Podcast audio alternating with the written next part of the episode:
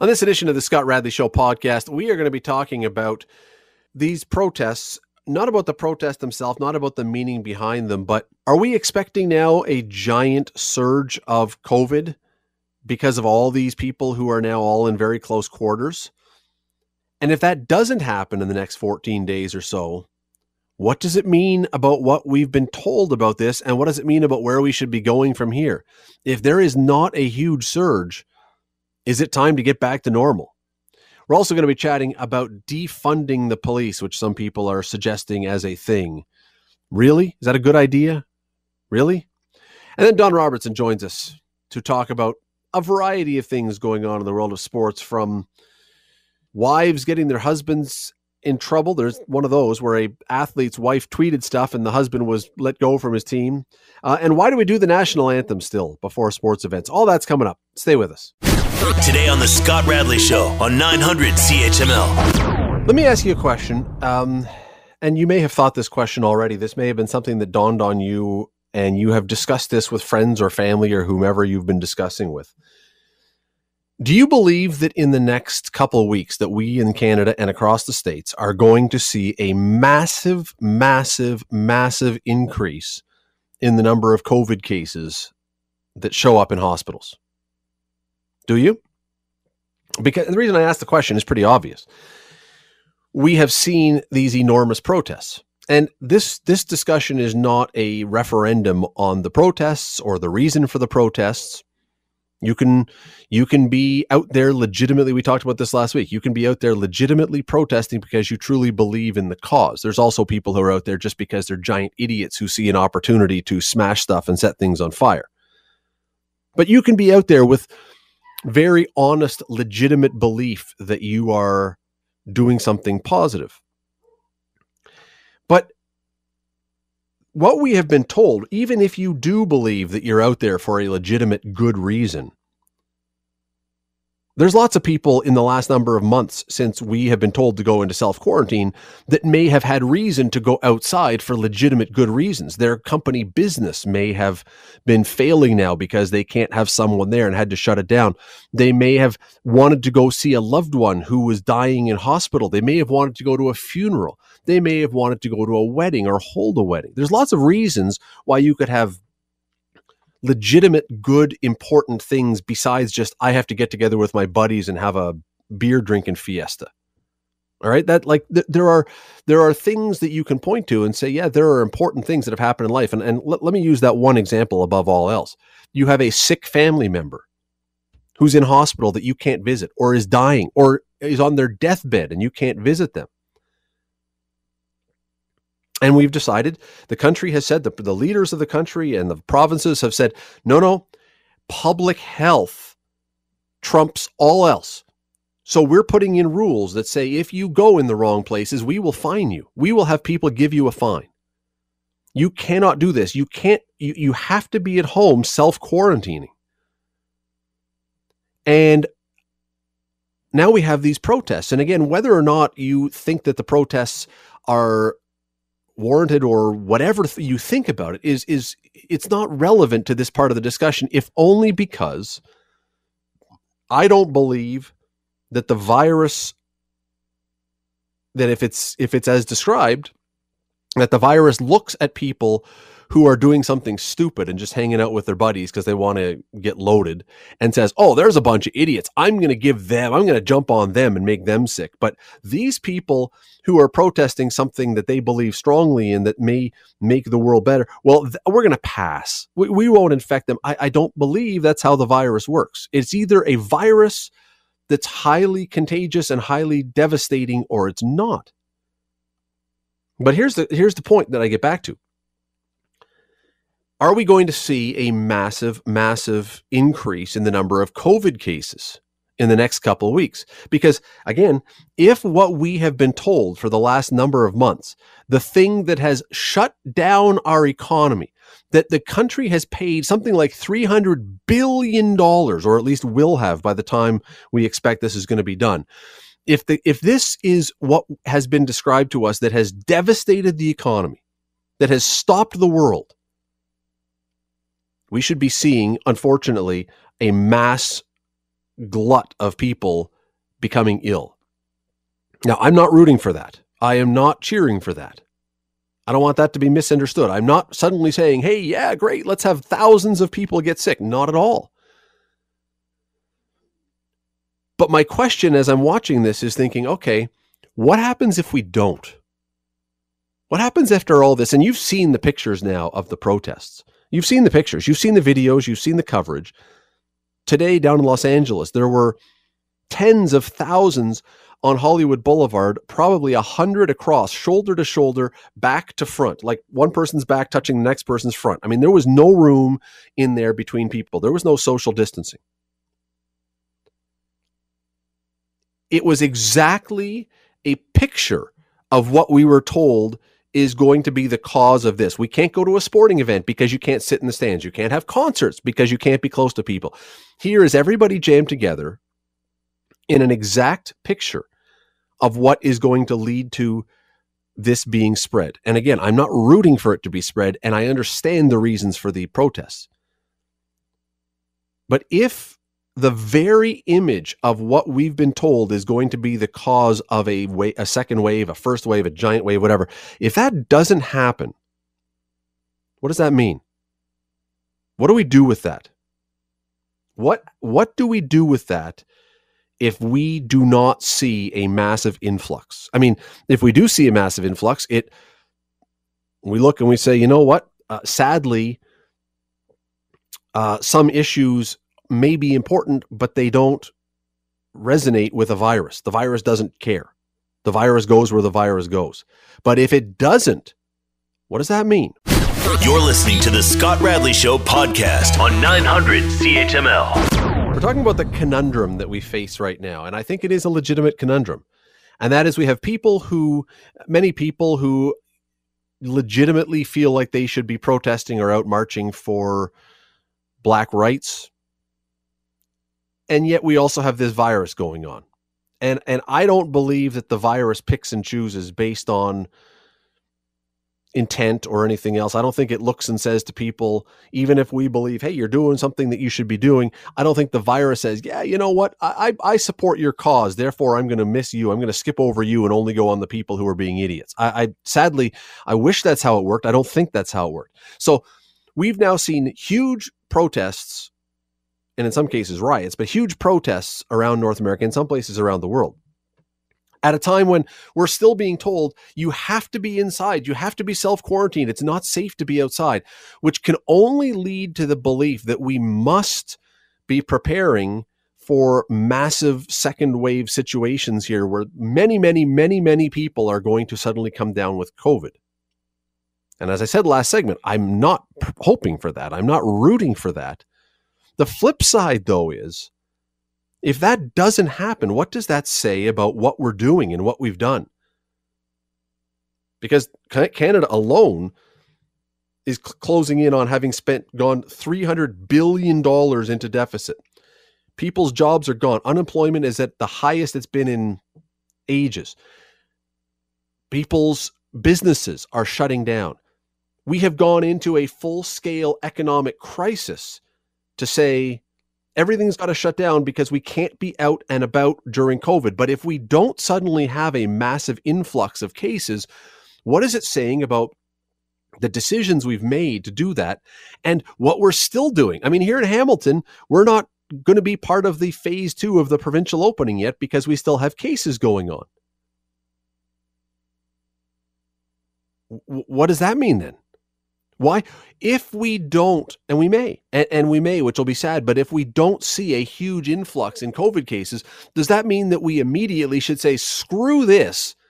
We're done with the leaders telling us stuff. We're out the door. I think that would be a shame because not only are we talking about political leaders who we can be suspicious about and cynical about, but we've got medical leaders and everyone else who have told us this stuff. I don't think we want to get to the point where we now don't believe anything they say, but w- what's the alternative? And then, and then we have, you know, I, I find this hard. I, we have the prime minister who decides to go out after preaching at us for months and telling us not to do anything. We're not past this yet, blah, blah, blah. And he goes out, no social distancing. Yes, he was wearing a mask, but goes out invo- into this protest. And now how, assuming that we assume the prime minister has information that we don't have, that he's given intelligence and things like that. Well, if he can go out into this, why are people's businesses still closed? If I wear a mask, why could I not open my business again? If I wear a mask, why can I not go watch a Ticat game at the field if they can play? If he can go out in this and wear a mask, why can I not go to a restaurant? Right? We're, we're mixed messages all over the place. And I know that he may argue that social causes are important.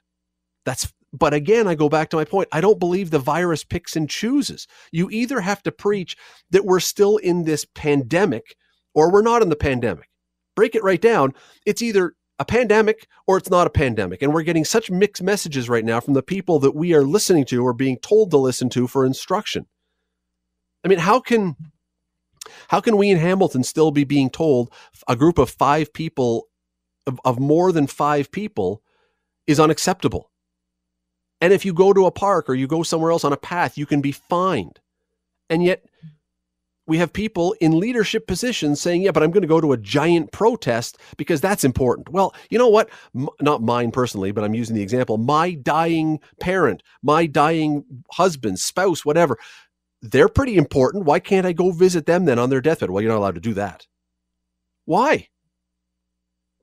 Why can, if, if it's okay to go out into a protest wearing a mask because it's really important, why could the Prime Minister and all the other members of the House of Commons not wear a mask and go in and do their proper work in the House of Commons in the standard of democracy and government that we have had as a country? Why is it not okay now to be in the House of Commons doing the work they're supposed to be doing? Why, why not? I mean, that's important too, isn't it? Well, why, again, I go back to my point. Why are people still being fined if they're out in the wrong place? What, where's the fairness in that? Where's the, if, if it's safe, if, if it's okay to go to a rally to go for the prime minister to go to a protest and be around other people, why should other people not be able to do stuff? Why were the people who were at Trinity Bellwoods Park shredded the other day as being a public health nuisance?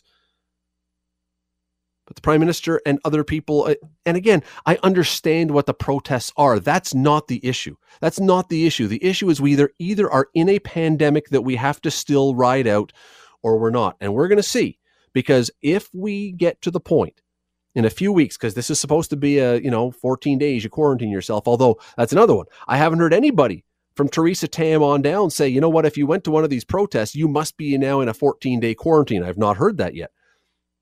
But if, If we're still in a pandemic and the virus is still out there and we've shut the entire country down, why did we do it?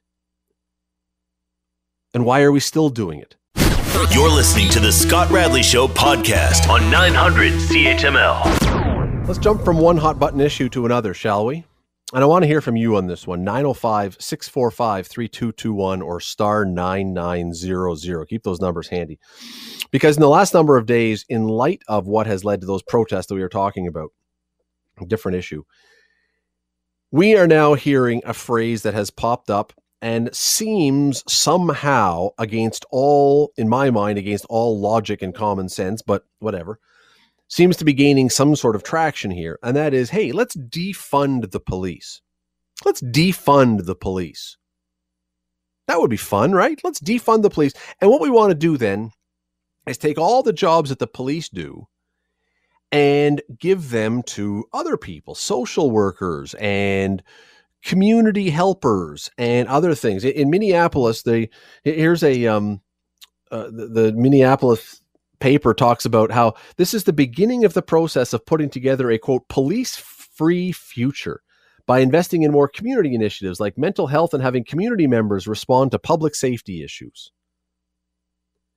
Now, perhaps I'm not living in the same unicorn-filled, rainbow-spattled world where lollipops fall out of the sky, and you're going to have just members of the community go around, you know, there's a domestic assault going on. We'll send someone in and, and they'll just have a chat and they'll, they'll get people to stop. Or maybe because there's no police, domestic violence won't occur anymore. Maybe, maybe that will happen. Or, you know, if there is a civic uprising or a riot, we won't have police. We'll have a team of social workers march out into the middle of the street and try and talk people down from stopping throwing bricks through windows, or on and on and on.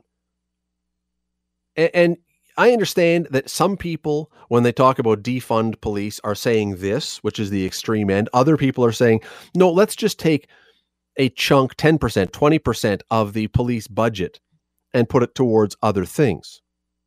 Well, you know what? That's um, that's a discussion that perhaps, perhaps we could have a little bit, but that's not what a lot of people are saying. They are talking specifically now, we want to get the police really out of the policing business by the sounds of it.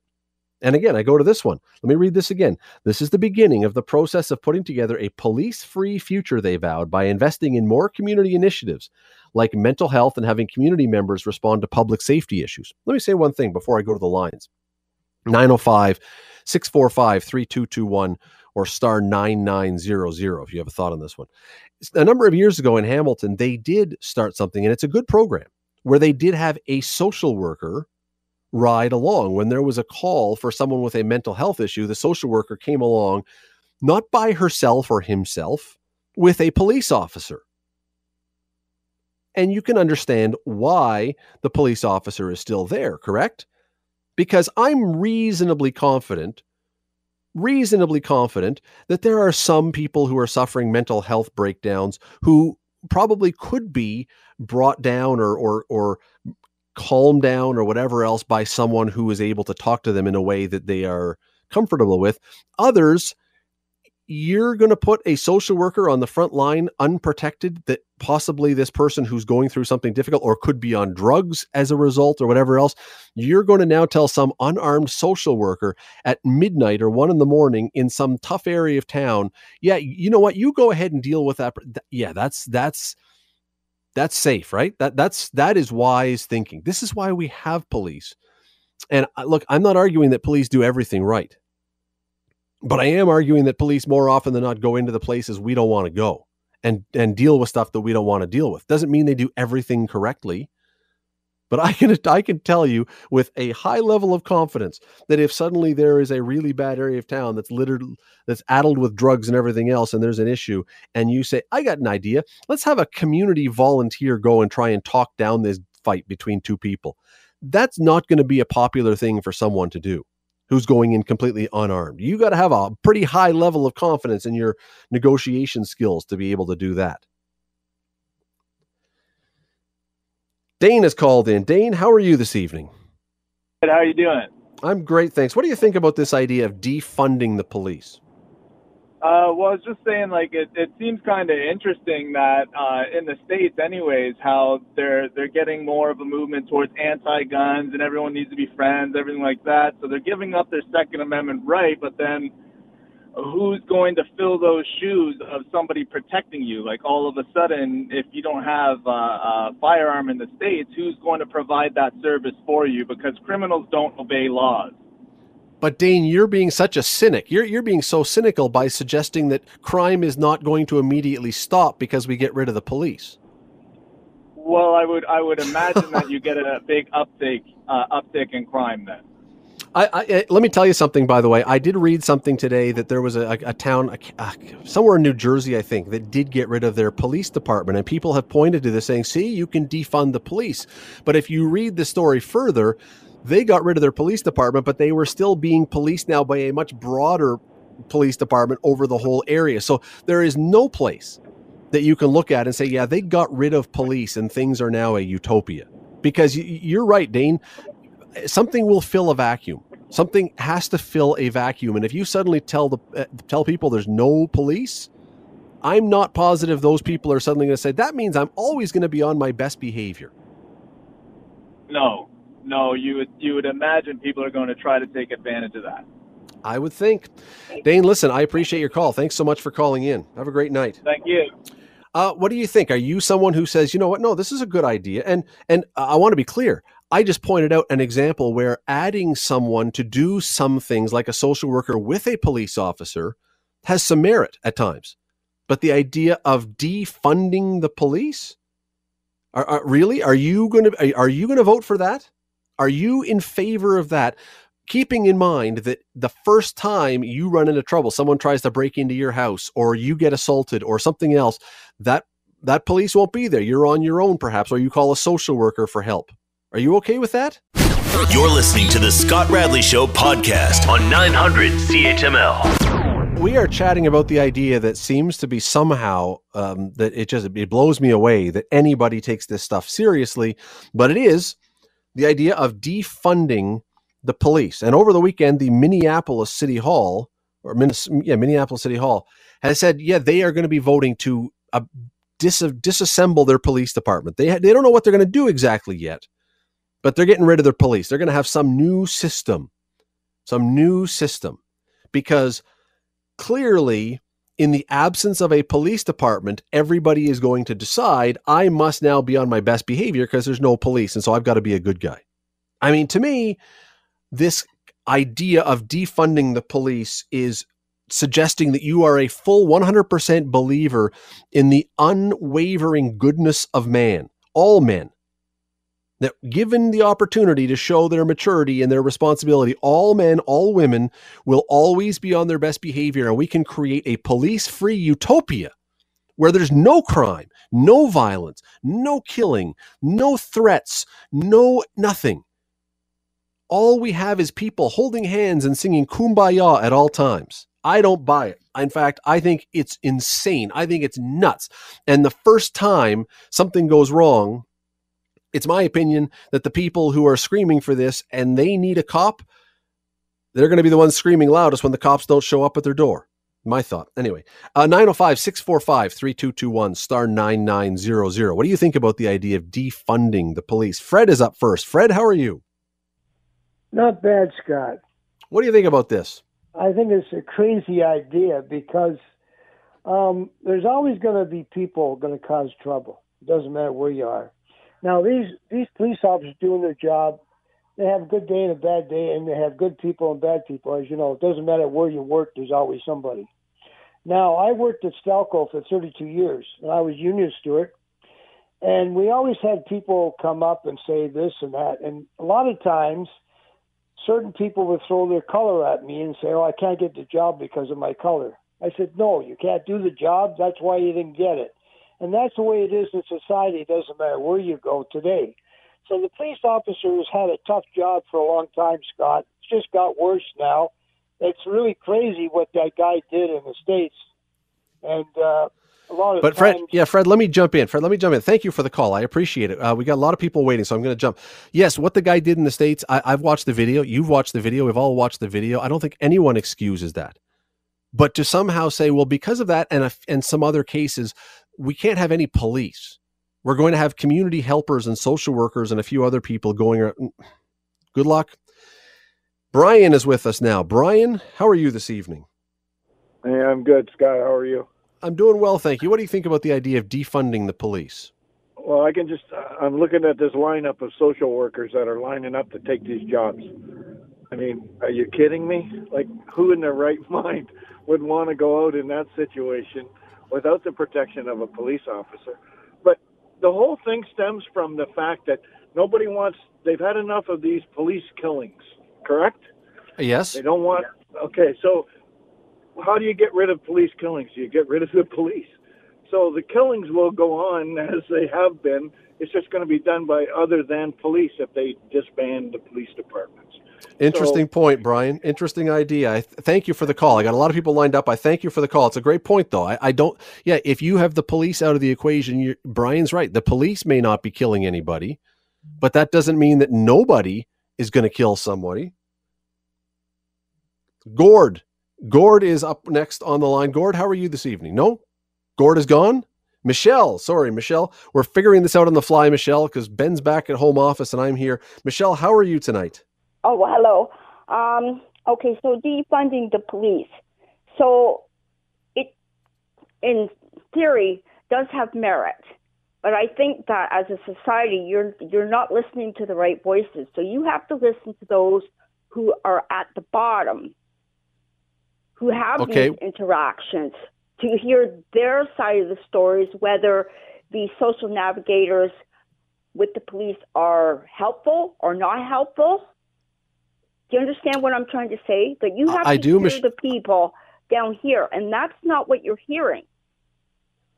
Well, that's Michelle, I we- a couple things. Uh, first of all, I think that this, like when there are programs with Hamilton Police right now where they do have a social worker that rides along with a cop. But the idea of sending a social worker out to a difficult situation in the middle of the night by herself, uh, I, I'm with Brian. I don't see any social workers who are going to be lining up for that right. job, and I but think that would be insane. I'm hearing. Okay, that's not what I'm hearing by defunding the police. That's what you're hearing.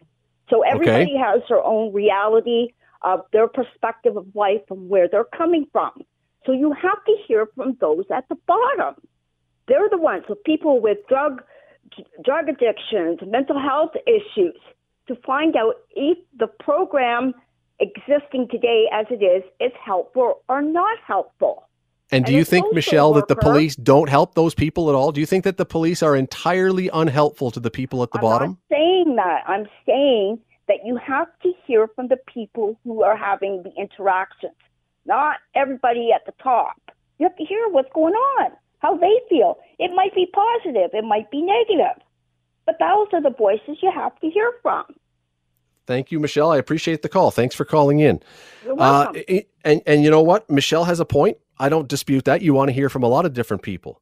But I also think that you are entitled to hear from people who like having police around because they don't want crime going unfettered. And I don't believe for a second, and I, I, you know, send me a note if you disagree with me, Radley at nine hundred C H M L dot com. I don't believe for a second that people are going to be lining up to work the midnight shift to go into tough areas of town. And I also don't believe that the people at the bottom that Michelle talks about, I don't believe they are all anti-police or would feel better when the police are gone. I think a lot of them like the fact that there are police out there to look after them as well. It's not always perfect. I'm not saying it's perfect.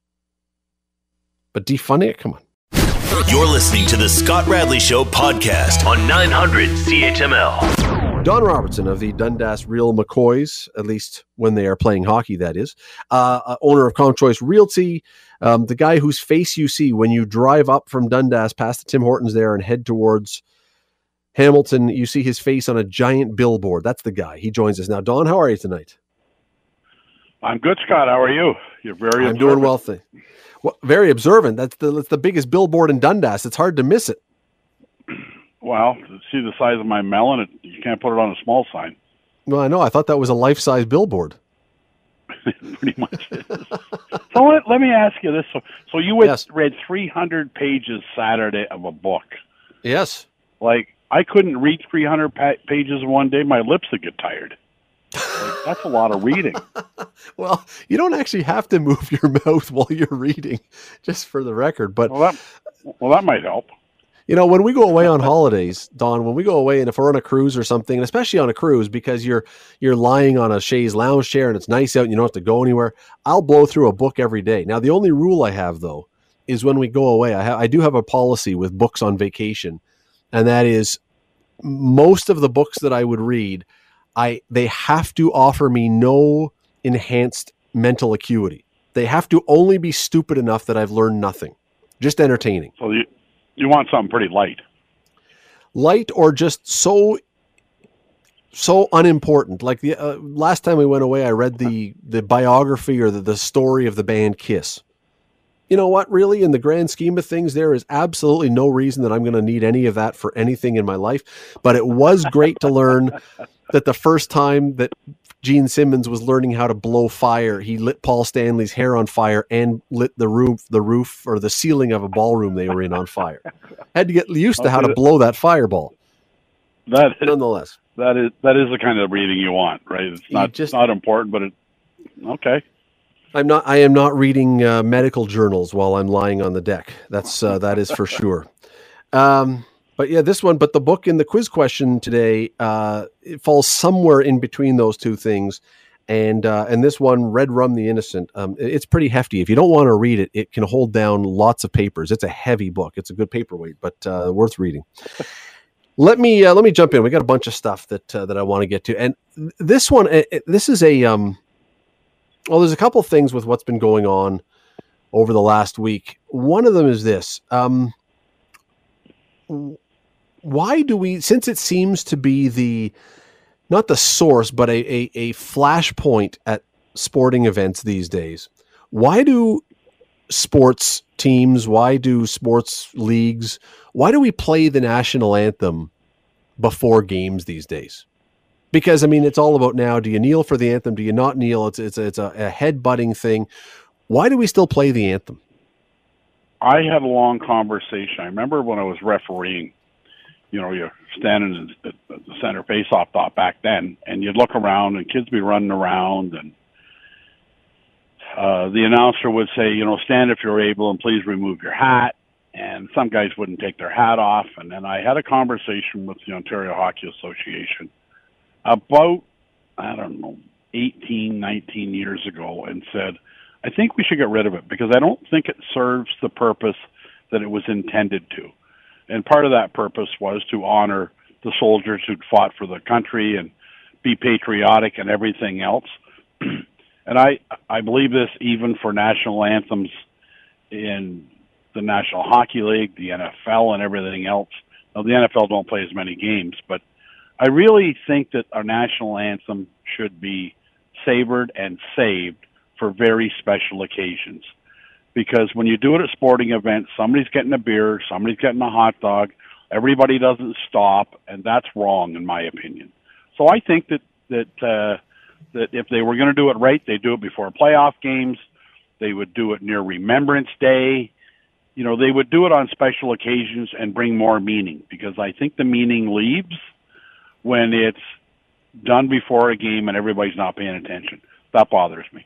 Well, it, yeah, in, in a lot of ways, the national anthem has just become a slightly more glorified version of Gary Glitter's Rock and Roll Part Two, that they play at every single game, you know, or, or, or Stompin' Tom with the hockey song. I mean, you know, it's going to be played. And so you sing along with it. And it, to me, it's, uh, you know, I know this sounds horrible. It's not meant to, but it, in a lot of ways, it's not really any different, because you're right. It's not like everybody in the arena stops and everybody stands at attention. I mean, uh, some do, many do. Uh, for a playoff game, you know, the, the funny part is, for a playoff game, I'm not even sure the reason they're singing the anthem so loud is because they're patriotic, or more because they see it as a weapon to try and just show how loud people are. Well, and and uh, now the, the O H A, in their defense, and that's the Association on Hockey Canada, under which our jurisdiction is for the Real McCoys, they implemented a rule, and I, I like the rule. If they're going to play the anthem, I like the rule, is that you the players stand on the blue line, and if you leave the blue line before the end of the playing of the national anthem, it's a ten-minute misconduct. So at least now you have to stay like exactly where you have to stay standing for the entire anthem. And when you look at playoff games, the screaming and yelling starts, you know, a third or two thirds of the way through it. And the last third, they're just cheering and carrying on. I mean, it's, it's disrespectful if the na- national anthem means something to you. Well, yeah. And they, and, and, and they should stop it. I think they should stop it and only play it on special occasions. Like, like I said, Remembrance Day, you know, and, and places where it has some meaning. So if you don't play it every game, somebody's going to, like, you know, at Real McCoy games, you'll, you know, you'll, on the bench or looking around, and, and the older generation are rimrod straight and their hats are off and they're paying attention. And the younger generation doesn't have the same affection for the national anthem. But if you play it during important times, you know, it's always played at Remembrance Day services, and, you know, pick your spots. I think to be more respect shown for it, and I agree with you. You don't want to categorize it in with the, the hockey song song with Stompin' Tom. Oh my goodness! Well, so w- what can you think of? I've only got one, maybe. Well, that's not true. I, when I think of national anthems at games that are memorable to me, the unfortunate part is I can think of one national anthem that stands stands out as being unusually spectacular, and that was not even ours. That was Whitney Houston doing the Star Spangled Banner before the Super Bowl between, I think it was the Bills and the New York Giants. Um, and it was during the Gulf War, and I mean, it was amazing. It was like goosebumps about how she did it. I'm not even American, but it was, her version was so good. All the other national anthems that I can think of that really stand out, the reason I remember them is because they were so badly massacred. Right? They became funny things. It was Carl Roseanne Barr and Carl Lewis, and the the the guy in um was it in Vancouver, the anthem singer who tried to sk- do it on skates, skating around, and he didn't see that the carpet was out on the ice, and he took a header yeah. while he was like that stuff. And it's like, well, th- we're not supposed to make a mockery of it. I mean, you you almost feel bad for laughing at it. No, and some of the and some of the renditions that people try and put their own spin on or mark on, and, and Whitney Houston didn't do that, but you know she did it. It was a fabulous version. I remember it a lot. Anybody that watched it remembered it. But think about it. It was after nine eleven. It had tremendous meaning. In the middle of November, in um, Winnipeg, and no disrespect to Winnipeg, the meaning isn't. The end of November, uh, get away from uh, Remembrance Day. But unless there's some significance to it, I I think it, it kind of bastardizes how we should view our national anthems, whether it's the U S or Canada. And I, yeah, I, and I'm I, with I mean, you. I, th- I I think there's more meaning in it. You know what's rather cool is at the end of the Olympics, or it's the Olympics, yeah, like they, they play the national anthem of the winning team, and everybody's standing to attention. That seems to be a meaningful way to do it. Yep. Yep. When, when you get, when you get, and and, and the N B A and um, the N H L, or I think, of, well, and Major League Baseball, but I can't imagine that there's anybody in Houston paying a hell of a lot of attention to the Canadian national anthem before the Raptors play. Uh, yeah, no, I. And as I say, it sounds almost to me a lot of the times like it is, um, it, it's not about singing the anthem. It's about singing something as loud as you can just to show how loud the fans are. And, and have you ever seen, uh, I don't know, you're probably not a British soccer fan. I'm not a huge British soccer fan, but there's parts of it that I find interesting. Liverpool, before every Liverpool game, they sing the Jerry and the Pacemaker song, You'll Never Walk Alone. It's like the team anthem. And to me, if you've never seen it, go on YouTube and watch. The, there are some videos of it where you've got the entire arena, the entire stadium jammed, and the people are holding their scarves up over their head and singing it at the top of their lungs. And I say, okay, you know what? That's great.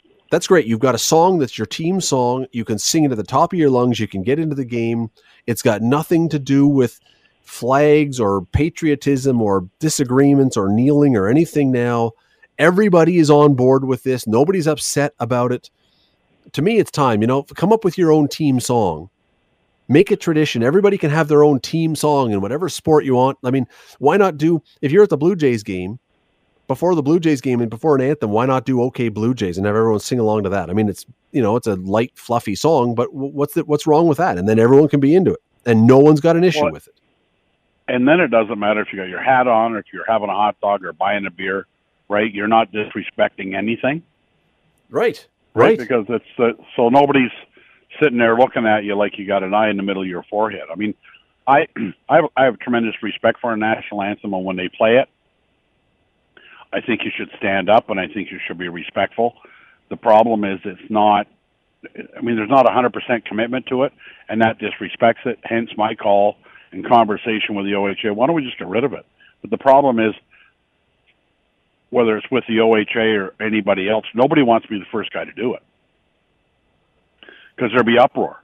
Can you believe that before, you know, the the Hamilton Steelhawk game, Dundas Real McCoy game, they didn't play the national anthem? Do you think, honestly, Don, that you think anybody would notice if they didn't do it now?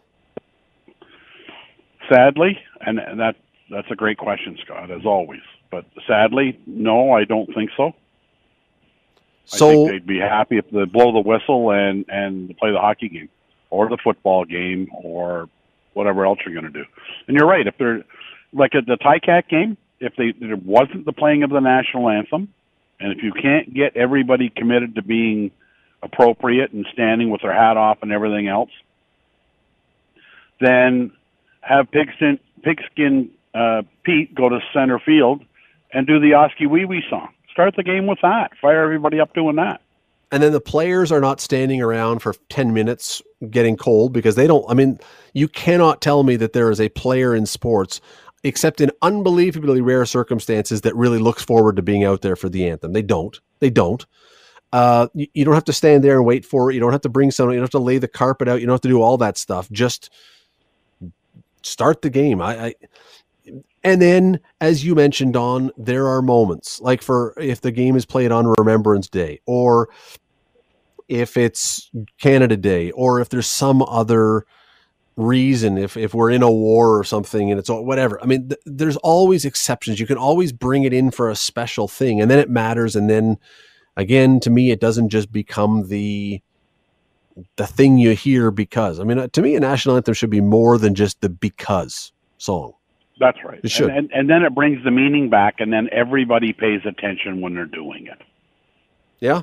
Yeah. Like, no, no. Right I'm, up, I'm like, like we were, uh, us and the Steelhawks were supposed to uh, uh, host the Allan Cup this year in April. Now, to have the national anthem sang at the opening game of the Canadian Championship and the final game, to me, is the, is the appropriate time to do it. Sure. Sure. Yeah, but you don't have like, to do it. Just, you guys were going to have three games like a day. You guys were going to have three games a day with that tournament. You don't need to play it before every single game of the day any more than no. at school. You know, if you want to play it before every day at school, like I think some schools still do, I don't think you need to play it before every class.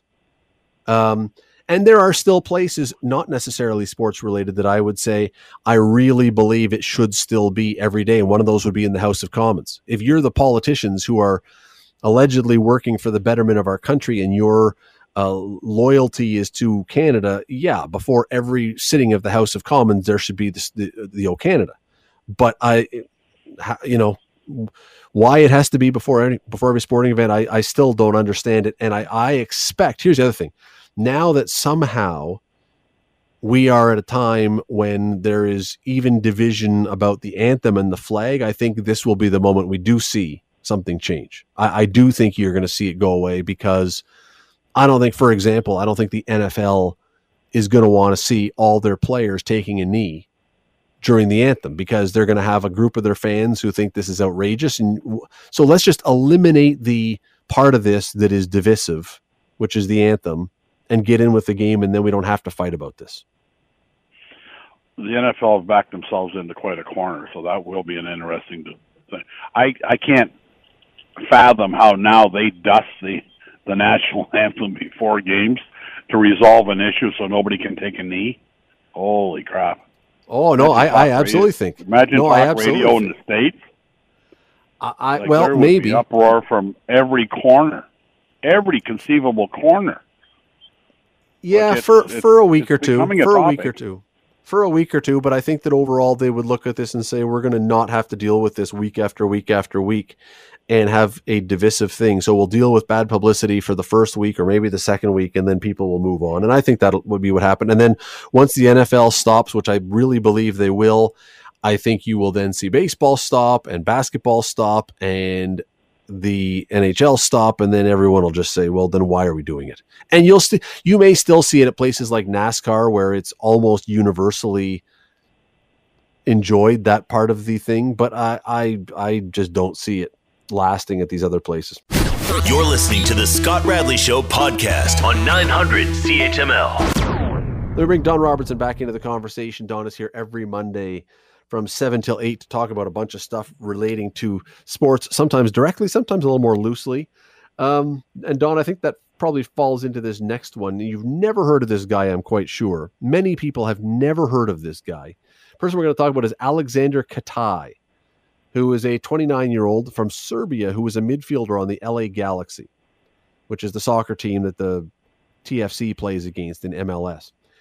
Anyway, last Friday, after his wife put some tweets online that were quite offensive about the re- protests and Black Lives Matter and that kind of thing, the team decided that um, they were going to get rid of Alexander. So they came to an agreement and got rid of the guy. And I'm looking at this thinking, what should, sp- I mean, uh, you know, we can extend this to all of society, what, what responsibility you should have for the words or actions of your spouse or sibling or parent or whatever else. But in this case, it's a team that decided that um, this guy's wife was offensive and therefore we had to get rid of him to keep the team, you know, looking like we stand for something. What do you, what do you make of that? Well, it, it it's an interesting um, an interesting question. I would, generally speaking, in all pro sports uh, contracts, there's a morality clause, which means you can't be an idiot and you can't say stupid stuff and you can't do stupid things, or and you can't, you know, if you're you can't ski if you're a hockey player during hockey season. You can't do this sport or that sport, water ski. So you can't bring harm to yourself and not us not be able to use you. I'm not familiar with any contracts, and maybe they've changed, and they may well have changed now with social media around, where the wife has, or the player's wife has to be controlled. That uh, seems to be cruel and unusual punishment.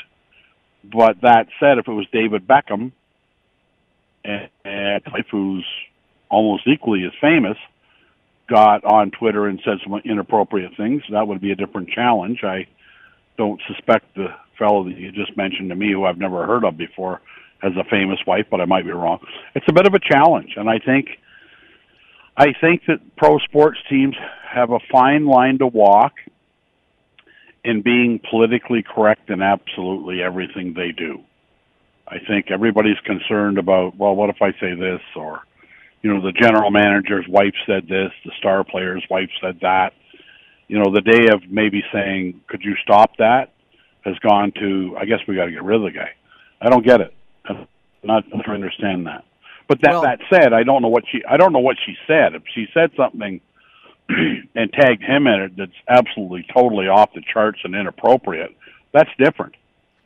She said things that were offensive, and that said, he posted a four-paragraph apology on Instagram calling his wife's posts unacceptable, said, "These views are not ones I share and are not tolerated in my family." And, you know, the, the fact was there was a whole bunch of people who had come out, fans, I guess, of the team, screaming that they couldn't keep him anymore. And I'm looking at this going, the fact that we've not, that you and I, and probably ninety-five percent, Don, of people in North America have never heard of this guy, makes it probably quite easy for the team to do this, because they've just decided, you know what, we don't need the hassle. But what if this is, and, and let me just, well, I won't even use names, because what if this is the star player in the league? What if this is one of the all-time, well, the all big stars of whatever league you're in, the top five players in the league, and his wife or her husband says something that is offensive? Do you do you think that the team would still do this, or would they say, you can't hold him responsible for her behavior, or vice versa, especially after he apologized and says that's not his views? You know, that's exactly the way it would be, Scott. It would be, if it was the premier player on the team, they would find some way to wordsmith it around that it's not his words, it's only her. Um, you know, I I always uh, hearken back to when Marty McSorley conked, I think, uh, uh, Donald Brashear on with his stick after he chased him around a little bit, and they indefinitely suspended Marty McSorley, who clearly was retiring at the end of the year. And I get think, you know, I, I said it at the time, the N H L are making a statement because it's a golden opportunity to nice Cayuga guy who was a tough guy, played with Gretzky and everything else. Let's make an example of him. And I said, you know what? If if Mark Messier does that, or one of the superstars in the league, now you've set the bar there. That's where the bar is. So be careful setting your bar when it's convenient to you, because if something pops up that's not nearly as convenient or as easy to dismiss, now you got to eat your words. Did you hear the commissioner of the N F L yesterday? Right, you have to, Friday, you have to eat your words, and you got to be careful. So be careful who you use to set the example. Make sure it's not a guy that's a backup player and saying, nobody's going to miss him, nobody knows who he is, so we'll set an example. And then your star player's mother does something, you go, holy crap, now what do we do? Yeah, I, I I just don't know how you can hold someone else responsible for you, for your career, e- even if it's a, a wife. Now, if, if he or she says something and you say, yeah, no, I absolutely agree with that, I think then that's a different story. But my goodness, you know, again, you mentioned he about... Tried to bail. How di- say that again? He tried to bail out. Right? He well, he said that's, hey, not that's my not views. Me. He said that's not my views. And you, you're exactly right, Don, about different things for different people. I mean, go, if you want to, go look online. You can find highlights of, especially in his younger years, he does it less now. Alex Ovechkin, as a young hockey player, there were a lot of times he would skate and just crunch guys into the boards, but he would jump before he did it, which is against the rules. And if it was not Alexander Ovechkin, who was a star, or Chris Pronger, when he would do that stuff and get these almost nothing suspensions, if you're a big star, we'll find a way to find an explanation for why what you did doesn't really cross the line and doesn't really qualify for the kind of suspension that if you are just a grunt, or if you're a, you know, a, a tough guy with a history or whatever else, that somehow when you do it, it's horrible. When he does it, well, you know, out of character, first time offense. The reason half of these guys are still working on their first offense is because they've never been suspended because the N H L or whatever league doesn't want to. So it's always just waiting on their first offense. Whereas the tough yeah, guys get a, get one they, right away, and now they're onto their fifth offense. And now, and then they turn a blind eye. And you know what, you know what goes back to, they can't afford, the league can't afford to suspend their superstars. They can't afford to suspend Alex Ovechkin. They can't afford to suspend the elite players, but they can't afford to suspend the fourth-line players. And hence, that's the oxymoron or inequity of being able to provide discipline. And the leagues, you would think, would get more careful with it, but they don't. They're not a lot more careful with it. The, the fourth-line guy is going to get hammered a lot more than Ovechkin or Crosby or McDavid. And, and you know, you talk about suspensions, and we're talking about, uh, it morphed into hockey again, but, you know, if you hit one of the superstars versus the fourth-line guy, this is, the hit is scrutinized far more. But back to the comments, I don't know if you can get rid... Well, we've said, if it's the best player, he's not gone. And if you're not the best player and you're a long way down the totem pole, then you're gone. So now they can look politically correct and hope and pray their premier player's wife doesn't say something silly. Well, you do. You have, it would seem, and I know they would work their way around it, but boy, you, you're right. You better hope that someone who's really a star, that someone in their family doesn't get caught doing something, because even though, as I say, they would work their way around it, I'm sure it is a lot tougher when there is some precedent. It's a lot tougher when there's some precedent. You can still, you know, it'll be it'll be someone's son or someone's daughter who will do something, and they go, yeah, but it's not the same as his wife. I mean, you, you they'll find some reason. Oh, sure. They'll wiggle out of it.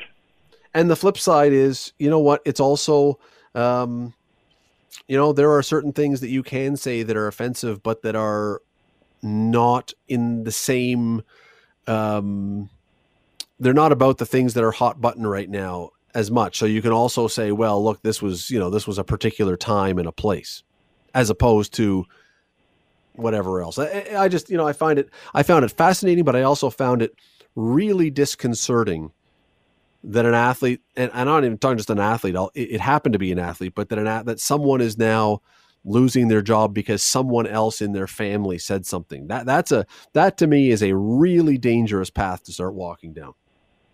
Well, and you said they came to an agreement, so obviously they bought him out. Yeah, right? well, like they, they yeah, they bought him out, but him. They also probably made it very clear that he was not welcome back. So here's your choice: we're going to get rid of you, or we're going to give you some money if you'll just go away. Yeah, in in in in the. Um, with respect to trying to be politically correct in a turbulent time.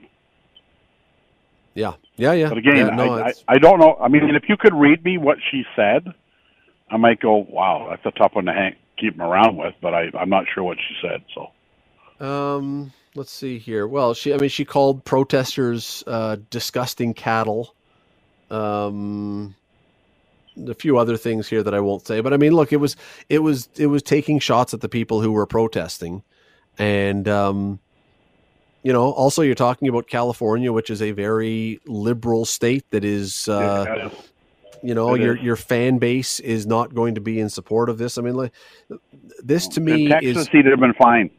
Maybe, Maybe. But again, or, I, go back to my point.